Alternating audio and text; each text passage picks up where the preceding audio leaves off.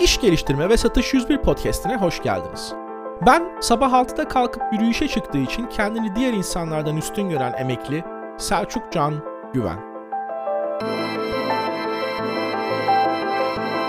Bu bölümde nasıl indirim vermeliyiz konusunu tartışıyoruz.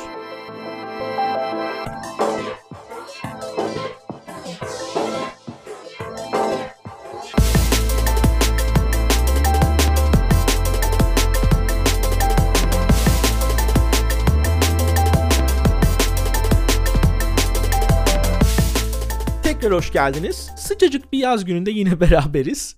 Ne zamandır aklımda olan bir konuydu indirim mekanikleri fakat kafamdakileri bir türlü sadeleştiremediğim için kayda da giremedim. Ee, geçenlerde okuduğum bir blog yazısı ile tüm taşlar yerine oturdu ve bu kısa bölümü hemen kaydetmek istedim. Ne zaman, hangi koşullarda, hangi dinamiklere göre indirim vermeliyiz gibi soruları yanıtlamayacağız. Çünkü bunlar öyle kolay sorular değil. Şunu biliyoruz. Ziyaretçilerin web sitesindeki arama kayıtlarını analiz edip dinamik fiyatlama yapan, kişiye özel ürün ve kişiye özel indirim gösteren algoritmalar artık alışveriş yaptığımız sitelerde aktif olarak çalışıyor. Çalışması da normal çünkü insanlara doğru zamanda doğru motivasyonu yaratırsanız satın alıma gidiyorlar. Şimdi bu bölümde ben kısaca indirim mekaniklerini neye göre ayarlayabiliriz sorusuna yanıt vereceğim ve ardından hangi koşullarda indirim yapmak mantıklı olur, hangi koşullarda zarar verir konularına değiniyorum. Hangi koşullarda indirim yapmak mantıklı olur? 1. Satışlarınız yavaşlamış, durgunlaşmış olabilir. Canlandırmak için indirim yapabilirsiniz. Özellikle durgunluğun sebebini anlayabilmek için iyi bir pratiktir. İndirimden sonra satışlar artarsa fiyatlama probleminiz var demektir. İndirime rağmen hiçbir şey olmazsa piyasaya hakim bir durgunluk var demektir. 2.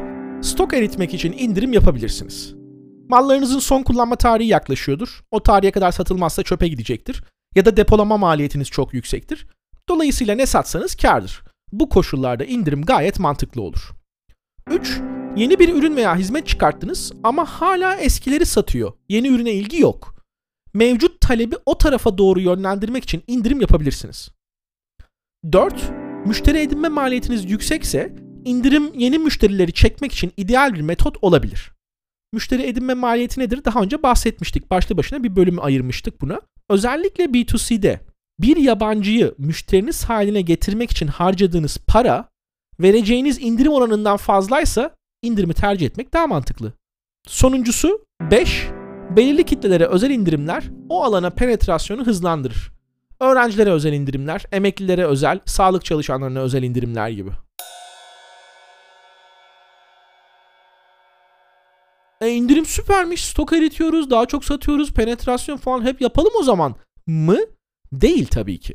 Çünkü bunlar bir bedelle geliyor ve bu bedelleri dengede tutmazsanız indirimin faydasından çok zararı olduğunu göreceksiniz.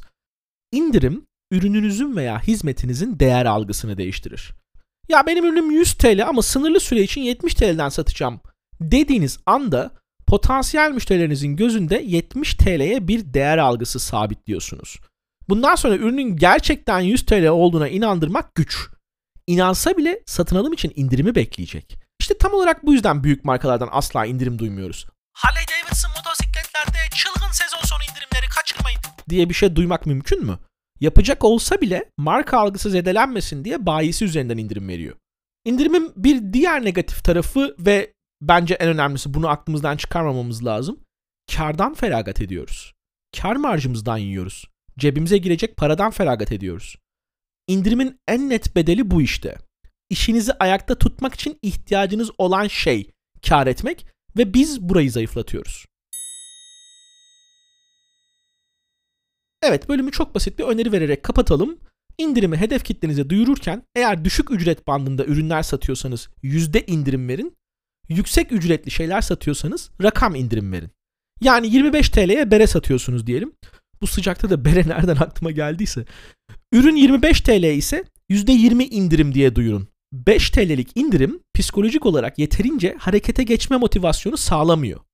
Keza 2500 TL'ye bir şey satıyorsanız da 500 TL indirim deyin. %20 diye duyurmayın. Çünkü algısı daha yüksek.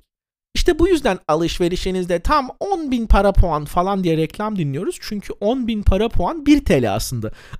Ama tam 1 TL dese dalga mı geçiyorsun kardeş deriz. Her zaman dediğimiz gibi satış bir algı yönetimidir. hedef kitlenizin hassasiyetlerini iyi çalışarak hem beklentileri hem de algıyı yönetebilirsiniz.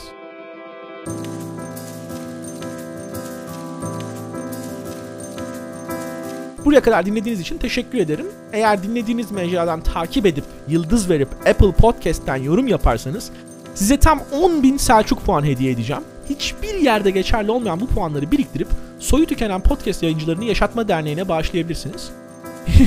yok yok soyu tükenmiyor. Aksine çok fazla var artık. Onu bir kontrol altına almak lazım. Gereksiz gereksiz bir sürü podcast türedi. Yani değil mi? Aa bölümü kapatamadık dedikoduya başladık iyi mi? Neyse tekrardan teşekkür ederim vakit ayırdığınız için. Haftaya görüşmek üzere.